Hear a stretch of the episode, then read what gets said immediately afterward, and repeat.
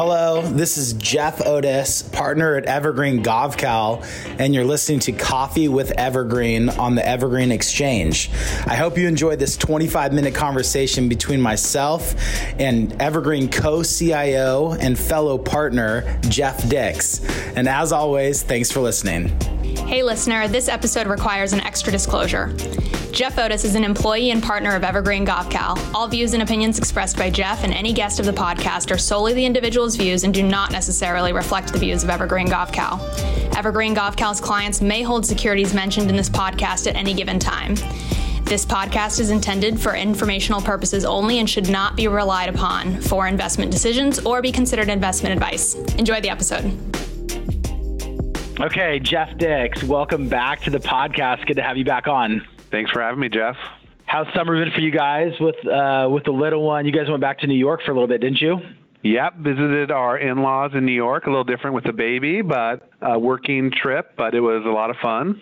Um, let's get into it. So let's yeah. talk about interest rates. Um, since March, uh, in, uh, inflation rates have moved up from I think like around one and a half percent to over five. Yep. Uh, and meanwhile, yep. the the the ten year Treasury's gone from 1.8 percent down to 1.35 percent, and that's not necessarily the relationship that you'd be taught, uh, you know, like in an econ 101 class. So, can you explain what's happening here? Maybe touch on our outlook for interest rates. Sure, uh, and and we didn't necessarily see that big drop coming, but uh, you know it is odd. Uh, you know, not only is inflation running very hot currently, we also have very strong earnings growth. Uh, economic growth's been very robust. Um, so generally, in those type of environments, interest rates tend to trend higher. But I think there's a few things at work here. You know, first, the Fed is still buying 100 20 billion bonds a month. That's about one and a half trillion per year. So there's a, a tremendous amount of demand for bonds simply from the Fed. There's also a lot of rebalancing that's happened. Um, equities have had a really good run over the last few years. Since pre-pandemic, the S&P is up uh, over 40 percent. That's including the 30% drawdown. If you actually look back to the March lows, when a lot of funds were rebalancing back towards equities, the S&P is up over 100%. So a lot of the institutional asset managers, you know, pension funds, insurance companies, they tend to rebalance towards their target allocations. So with this move up in, in equities, a lot of these managers are selling equities and buying bonds. Uh, in addition, with the move up in rates earlier this year, a lot of uh, areas across the world, in Europe, in Asia, like Japan, they could buy treasuries, hedge their currency, and generate a higher yield than their local government. So you have had some international demand as well. Um, that hasn't been the case in a while, where you could hedge your currency and get higher rates in the U.S. Also, major impact has, of course, been the Delta variant, the concern that we see more restrictive stance by governments in terms of reopening.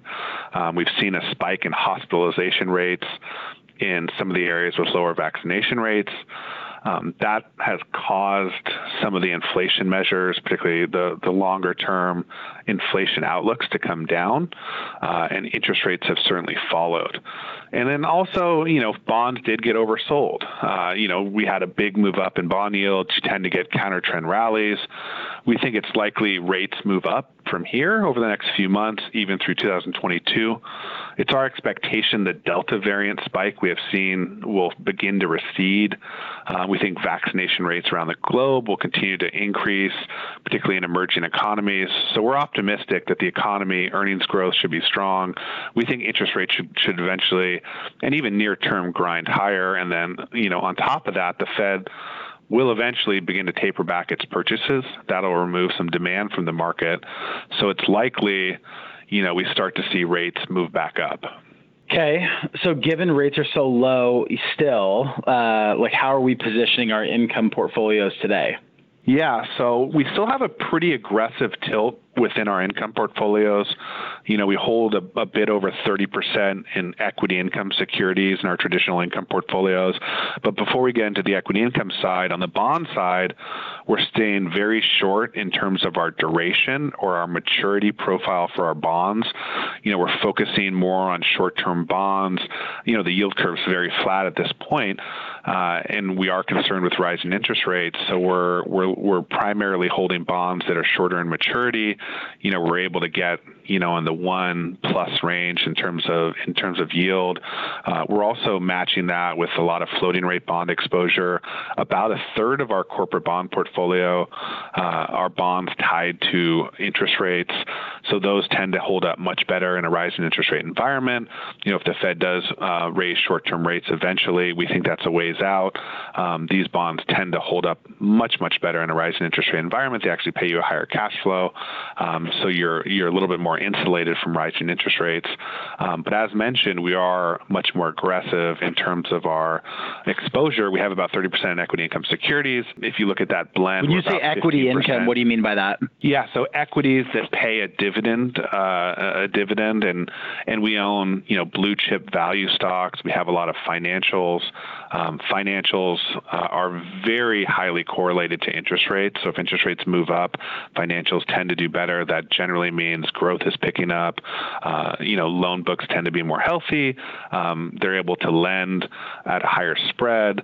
Um, generally speaking, higher interest rates benefit financials. Um, but we also hold, you know, a fair amount of just value stocks that trade at reasonable valuations. Uh, they tend to pay, you know, in the two to four percent dividend yields. Most of the dividend paying value stocks we own. Value stocks tend to to outperform in a higher growth environment. We do expect uh, the growth profile for the economy to be solid this year and next year. Um, so, in addition, we own about 8% in REITs. Half of that are mortgage REITs, half of that are equity REITs. Uh, so, the mortgage REITs hold mortgage debt. Uh, we think that area also uh, hedges you well in a rising interest rate environment where these mortgage REITs are able to generate a higher spread. Um, but we also think real estate should perform well in this environment. Uh, we own a lot of multi, we own several multifamily REITs. Uh, we think rental rates are going to head higher. Uh, multifamily REITs have had really good fundamentals over the last several quarters. We think that should continue. Um, and then in addition, we own about 10% in midstream energy securities. Um, this area has been highly volatile, um, but it's been a great place to be invested over the last eight months with the reopening. The sector trades very cheap. A lot of the, the companies in this sector have repaired their balance sheets. The distribution coverage ratios have increased. And, and we think it, it should be a, a really good place to be invested as our economy continues to reopen, as energy demand snaps back. Um, so, generally speaking, we hold a fairly aggressive income portfolio. Um, if you look at the Barclays Ag, the Barclays Ag, which is the fixed income benchmark that we use, yields about 1.35%. Our income portfolios today are yielding around 4%. So we feel really well positioned over the next, say, three to five years to generate outsized income, but also some capital appreciation with some, some of the equity areas we're invested in. Um, so we, we feel pretty solid with how we're positioned on the income side currently. So, follow up question on that. You compared yields uh, between Barclays and our income portfolio. Do you, off the top of your head, know average like duration of Barclays versus our income portfolio? Sorry to put you on the spot. Yeah, the Barclays Ag is roughly around six years. Last time I checked. In terms of our bond portfolio, our our bond portfolio duration is around three years. And just to put that number into perspective, if interest rates were to go up 1%, the duration is about how much a bond would fall. So if interest rates go up 100 basis points or 1%, the Barclays Ag would fall by 6%. Um, so our bond portfolio is far less sensitive to a rise in interest rates. And, and then in addition, given our higher cash flow, that also creates a buffer there in terms of kind of the, the protection uh, relative to a rise in interest rates as well. So, okay, if I was going to recap for the listener, right? I'm sure there's a lot of listeners who are like, got everything he just said, and then there's going to be a bunch of others that are like, okay, can someone help, uh, you know, give me the Reader's Digest or the Cliff Notes on that one? So, what I'm hearing is in order for us to, you know, and this is what we do, right? We're tactical and we're active. This is why clients hire us. But for us to boost yields and, you know, AKA what we think of, you know, longer term returns, instead of reaching into junkier credits on the fixed income side or the bond side or extending duration, we're actually adding selectively to areas on the equity side uh, that we think give us a better like risk return profile ahead. Yeah, exactly. That's exactly right, Jeff. I think that was a really good okay. summary, and you know, we're also going into the private credit space, which is an interesting area. Um, we launched our first fund this year. Uh, you know, the private credit space has never had a five-year negative rolling return. Uh, you're able to, you know, these the areas we're investing in historically have have generated eight plus type net IRRs. Uh, we think a lot of the, the underlying loans for private credit are floating rates, so tend to perform very well in a rising interest rate environment. Uh, we hope to continue to roll out um, offerings in that space, but that's also an area that we think should perform very well over the next several years. In addition to the equity income securities and short duration assets on the bond side, floating rate bonds as well. So we're you know, with with investment grade corporate bonds yielding around two or under in many cases, we're we're using a different playbook than we have historically. Uh, and we think it should perform well in this type of environment where it's very hard to achieve a livable income, uh, you know, on the bond side follow up question again, uh, because I think there's a lot of listeners that are, I'm sure, going to be very intrigued uh, with what you're talking about. And we don't get into the weeds on this side very often. So it, I just want to do one more follow up and then we're going to move on to a last question. But follow up on what you just said. Uh, listeners going to is going to hear us talking about our income portfolios. And I would think in large part, most might assume, oh, they're talking about their fixed income portfolio, right? AKA their bond portfolio. And then as you start describing what we're doing, it's obvious that we're not running just fixed income, right? It's it's more of like a diversified income approach. Um, yep. So I'm wondering, are there is there like a and so they're going to hear right as you know because this is what you're saying that there's an equity portion to our to our income portfolios which is exactly true sure. but is there any yep. sort of cap or threshold that you're comfortable going to on the equity side as part of our you know allocation for the for the income strategy you know like 20% yeah, generally, 30% yeah. 40% yeah, you know what i mean yeah. Yep, yep. I'd say 40% is is is the max that we'd we'd likely go on the the equity income side.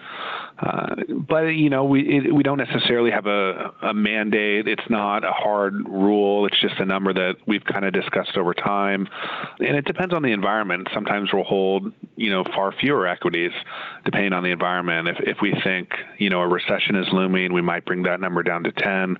We might increase our high quality debt heading into 2020. We had about 40% in you know government type bonds with moderate to longer duration that would benefit from a recessionary environment where long-term interest rates came down.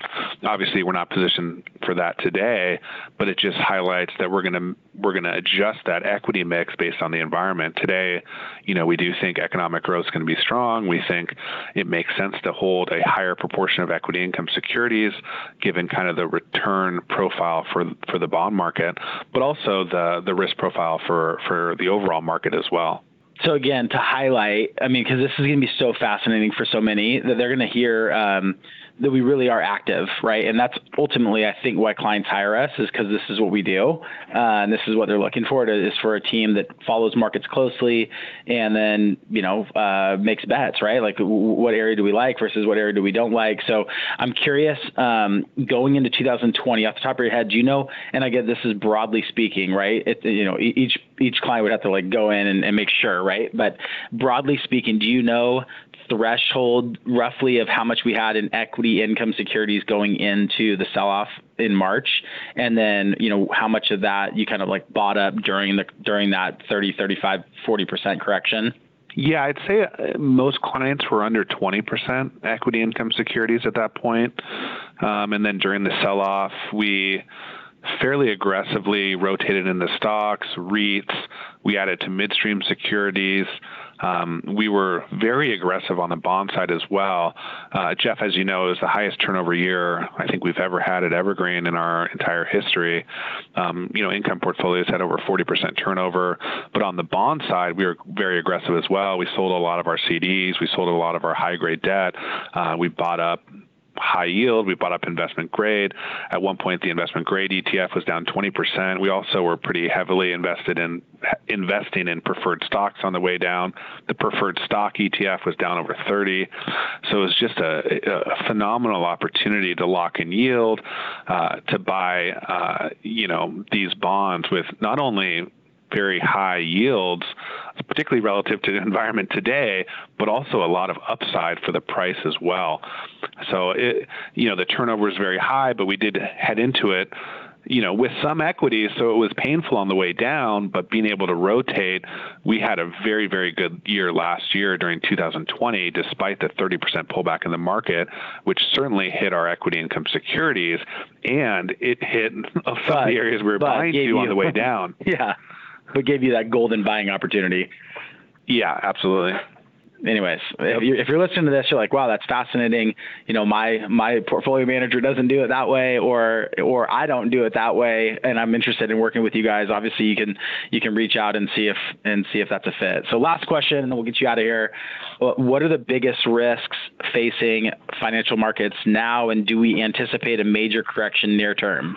Yeah, I think there's several risks facing the market. I think probably the biggest risk facing the market is a major move up in interest rates. There's so much debt in the economy, there's so much debt even at the corporate level. A major move higher in interest rates would be very problematic both for obviously for income portfolios because bond prices come down in that environment, but also for equity portfolios. Um, valuations are very stretched right now. If, say, interest rates moved up given higher inflation or even Fed policy tapering, raising interest rates, uh, valuation on equities are likely to come down.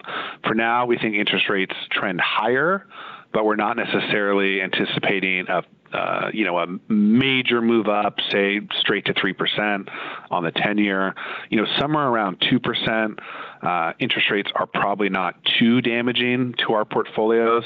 But as mentioned, we hold several positions that benefit from a higher interest rate environment. Uh, we own a lot of financial equities. Uh, we own a lot of resource based equities that tend to do well in an inflationary and in a higher interest rate environment. You know, the mortgage rates also benefit, as I mentioned. So I think we're, we're fairly well positioned for a moderate uh, increase in interest rates, but a major increase in interest rates would be a, a major risk. We're we're watching that very closely. Um, another risk is the Delta variant or even a new variant uh, that would emerge that would cause further lockdowns, restrictions, and that's probably the biggest near-term risk. Um, we've seen a spike, uh, you know, in hospitalizations, particularly in areas with lower vaccination rates. Um, we have seen some positive data lately, which is uh, nice to see. Uh, you know, the one-week average uh, COVID infections in Arkansas is down a half a percent. Arkansas saw a pretty big spike. In Louisiana, new new daily cases are down 14% from a week ago. So some of these areas that have seen the spike have started to recede a bit. Our anticipation is over the next uh, couple months, you start to see rates come down. I think at this point, the Delta news is probably hopefully near as bad as it gets. So, you know, we're optimistic on that side as well. The next is tax policy, and that's maybe not a one month or two month issue, but over the next several quarters, maybe the next few years, you know, the corporate tax rate under the Trump administration moved down to 21%. The Biden administration is proposing that go up to 28%. That could be somewhat challenging for U.S. corporations, uh, at least relative to international. We could lose a relative advantage there. You know, personal income tax rates are also likely to head higher. So that could also cause some weakness over time. That's something, you know, we're watching and, and is a little bit concerning. But overall, for now, we're not anticipating a major bear market like 2020 or 08, 09. You know, major bear markets tend to occur when the Fed is aggressively tightening, when the money supply is shrinking during economic recessions. Uh, today, the Fed is still highly accommodative. There's so much liquidity in the system. Consumers have a ton of excess savings, so there's a lot of pent up demand still. We think economic growth is going to be strong over the next few quarters, well into 2022, possibly 2023. Um, with that said, we, we're, overdue for a correction. We haven't had one for a while. We've had a major run up since the 2020 lows. So a correction is you know, likely to happen at some point. Um, we've been slowly de-risking our portfolios around the edges, but as mentioned, we're still much more aggressive than we were heading into 2020, given the the outlook that we don't have that major bear market. But we have, you know, when when areas move up significantly, we trim them. We've brought down risk slightly. If we were to get a moderate pullback, call it five percent, ten percent, we would use that as a buying opportunity. If markets pulled back for whatever whatever reason, 15 to 20 percent, uh, we would get even more aggressive. We do have a fair amount of cash equivalents in our portfolio, short-term bonds that area can be used to rotate into higher risk areas, both on the income side and the equity side. So we feel like we're well positioned for a correction that we would use as a buying opportunity. Uh, you know, our portfolios might not be as well positioned for a bear market, a major bear market, but we're not necessarily anticipating that, at least right now. Good stuff, man. I mean, I was coming to these podcasts with you, hoping to keep them brief. Like, okay, I got three questions prepared, and then as you start talking, I'm like, oh, clients are going to want to know about this, and then oh, I know clients are going to want to know about this, and so we end up running like it's always 20 or 25 yeah. or 30 minutes with you, but it's always really good stuff. And uh, anyway, so I appreciate you jumping on with us. Jeff, Jeff, how about a bonus question for you today? Fire away. So I, we've obviously been working together for almost a decade. You've been here, I think, what, 15 years? That's right. They're coming up on 15. It's been pretty, uh, you know, impressive with your, you know, performance recently. You know, your book of business, I believe, just crossed over 500 million, and you've just had a tremendous amount of success especially over the last few years, and congrats on that. What would you say in that role? Um, we have a lot of listeners, I'm sure, in client relationship, you know, in a client relationship role, looking to bring on new business. What would you say has made you successful in your role over the last few years? Yeah, good question. I mean, I mean, uh, all of us have different roles at the firm, right? I mean, your your uh, your your job is is helping manage portfolios, and my job is really helping manage clients, right? So, um, I mean, the easy answer, I guess, to that one, in terms of like our my, my success at the firm, is it's nice to work with people like you who are really bright, right? So, uh, you know, we we got a really really good investment team uh, that I get to represent, and that are overseeing all the investment decisions of our of our you know of our client portfolios. So I mean that's that's the first part, right? Um, I mean I think I would also add you know, I, I picked maybe the right firm at the right time. You know, there, there's so many trends in our industry in terms of fee compression and and simplification, um, and even you know, kind of like adding a, a layer, you know, layers of services, um, you know, that we've that we've uh, that we've done, right? So instead of just being an asset manager, also having the financial planning and the tax services included allows us to be, you know, like one-stop shop, which I think a lot of people are now looking for. So I mean, there's some of those like industry tr- trends that are benefiting us, and I think uh, will only continue to benefit us. So those things really, really help. Uh, you know, but then like me versus anyone else in this role, uh, you know, like maybe what what do I do that I think really helps? So, you know, I think maybe three things jump out. So one, like just be yourself, right? You have to be authentic in this role. I think I think people know if you're being fake and phony. I th- also think people know if if uh, you know you're like you know faking it until you make it sort of a thing like you hear that uh, thrown around to anybody that's younger in this in any industry like okay you just kind of like act the part right until until you get things going. But I don't think that works in our industry. I think our clients are too bright and too successful and they see right through that. And so I think what our clients really appreciate is a more authentic approach and just hey this is you know this is who I am this is what I'm all about. And so I think that's worked really yep. well and, and I'm not going to change. I mean, that's just who I am. And so I'm, I'm glad that works maybe in this role. The, the second thing that jumps out is I think that you have to find a way to provide value, right? So in, you know, in my role, it's like, what can I do and what can our firm do to make our, our clients' lives easier? Well, you know, how can we help simplify? Uh, and my new favorite term is how can we drive clarity? So I do think that clients uh, look at us and, and they're like, okay, you're going to be a partner of mine that's going to make my life better in some way or easier in some way. But I think you have to execute on that. So, I mean, I spend all, yeah. all day, every day trying to help clients with, with that type of a thing.